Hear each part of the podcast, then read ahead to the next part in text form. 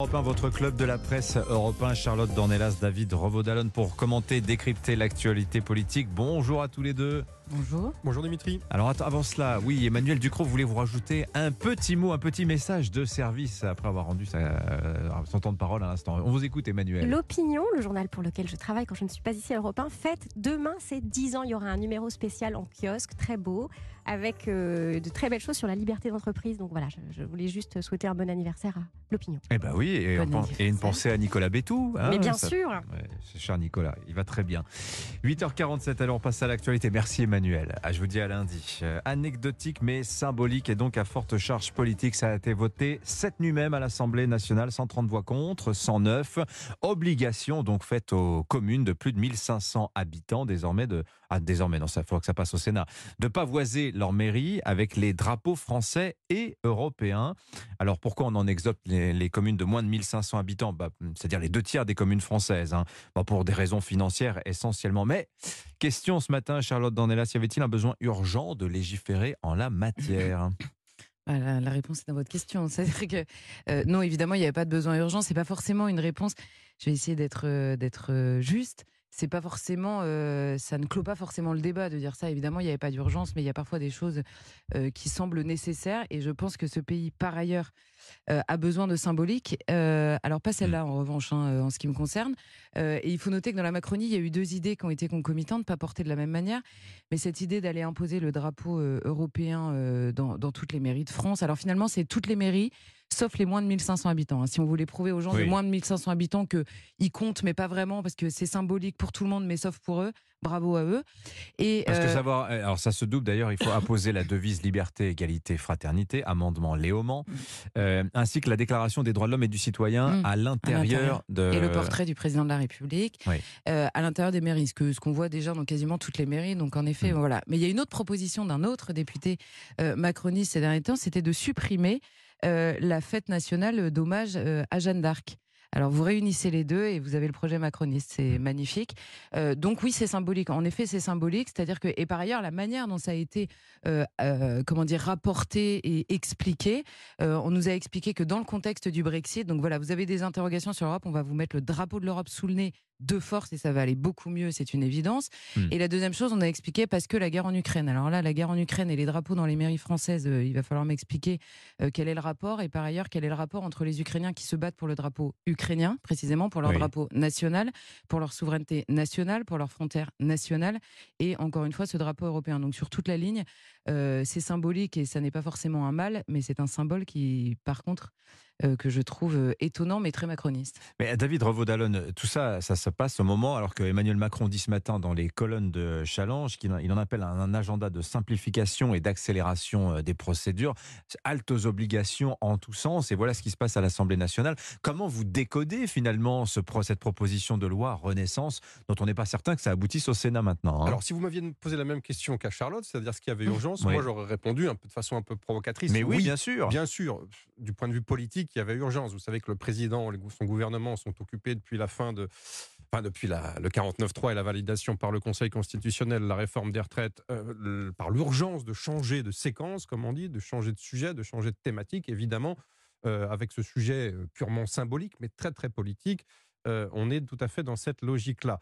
Alors, il y a cette première euh, dimension. Il y a une autre dimension euh, qui est, euh, là encore, très, très politique, voire électorale. Là, la Macronie est en train de préparer les européennes qui auront lieu, on le sait, dans un an. Avec, quelle est l'idée? Il s'agit justement de s'ériger en défenseur du camp Hmm. pro-européen. Avec l'Europe ou contre l'Europe? Voilà, avec l'Europe ou contre l'Europe, et donc de renvoyer euh, le Rassemblement national et les Insoumis Oui. à leur opposition à l'Europe. Là, le match, on voit très bien qu'il est en train d'être organisé. Puis il y a aussi un deuxième effet qui se coule, si j'ose dire, c'est de mettre un petit coin à l'intérieur de la NUPES, puisque vous savez très bien que euh, à chaque fois qu'on parle d'Europe, et d'ailleurs le sujet a toujours été soigneusement évité euh, quand la NUPES s'est constituée il y a un an euh, à l'occasion des élections législatives, Mhm. voilà, il s'agit d'en- d'enfoncer un coin entre les insoumis qui sont quand même très anti-européens et les écologistes et socialistes qui ne le Mhm. sont pas. Donc voilà, tout ceci, est, euh, tout ceci fait une espèce de, de mayonnaise, mais évidemment, euh, vu le contexte, et là je reprends votre question initiale, il n'y avait évidemment aucune urgence. Là, on, Mhm.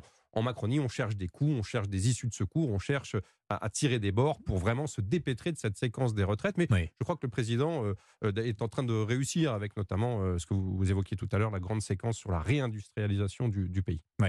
Alors il y, a deux trois petites choses à dire hein, sur ce sujet-là, alors que le président d'ailleurs est attaqué sur ce qui est considéré comme le point fort du macronisme, l'économie, la dégradation de la note de la France par Fitch aujourd'hui lui est imputé, lui est reproché, bah, comme quoi vous n'êtes pas si fort que ça en économie, Monsieur le Président. Ça c'est un petit peu ce qui revient aujourd'hui dans le discours, notamment de, Marine Le Pen et du Rassemblement national.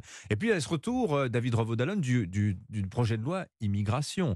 Alors on, avait compté hier avec Vincent Trémollet de Villers, il y a eu sept mouvements autour de ce texte, de la présentation. C'est une symphonie de Beethoven, sept mouvements. Exactement. présentation, renoncement, enterrement, déterrement, etc.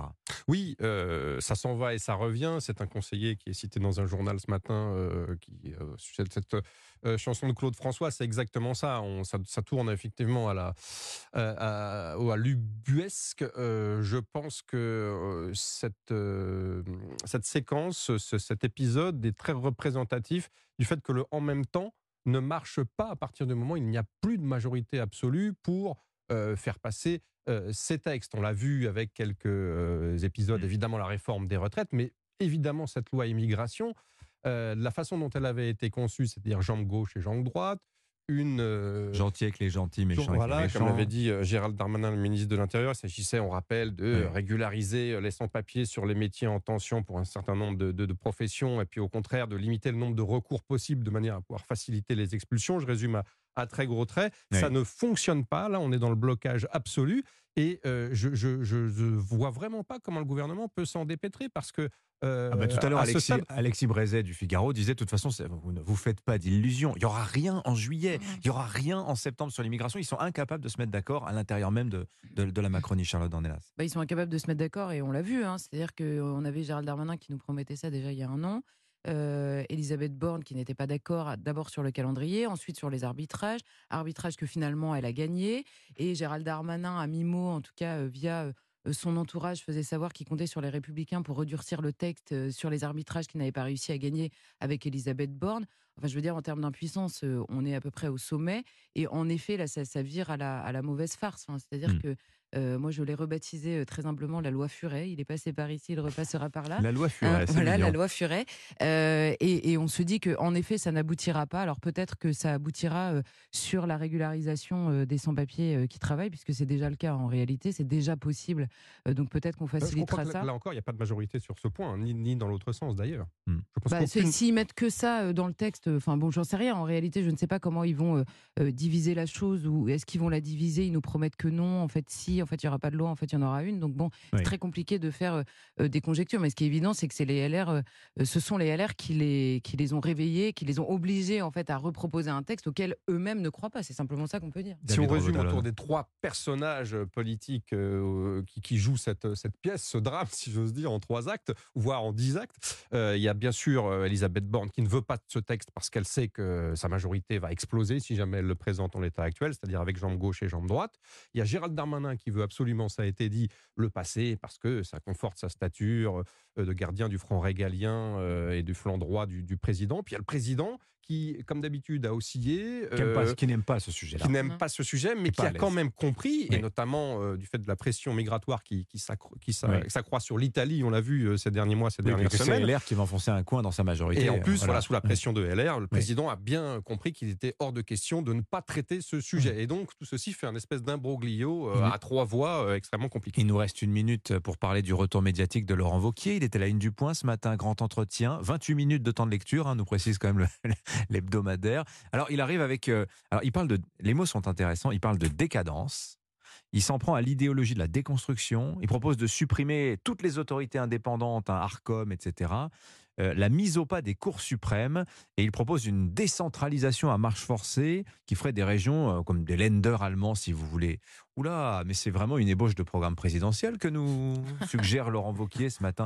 Et alors, question que pose l'hebdomadaire, est-ce qu'il a Non, ça c'est Patrick Buisson, pardon, qui pose cette question dans le journal.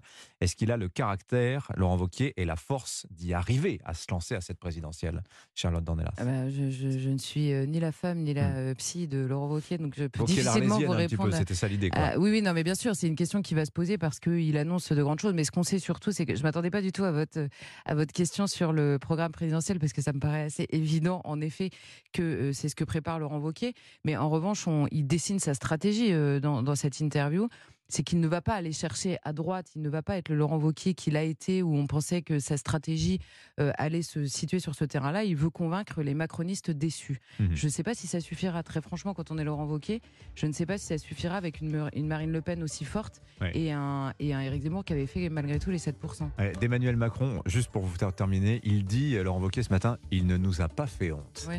Oui, c'est, c'est- il a un petit peu amodié son discours, il a un petit peu poli, arrondi les, les angles. Après, sur le reste, ça reste quand même euh, une droite assez musclée et ça reste dans la, dans la ligne du wauquiezisme traditionnel, si je peux qualifier euh, euh, sa pensée de, de théorie politique. Donc il y a bien un wauquiezisme, je posais la question tout à l'heure. Merci David Revaud-Dallon, le chef du service droite, politique du journal du dimanche et Charlotte Dornelas, Valeurs Actuelles. Bon, euh, bonne journée à tous les deux.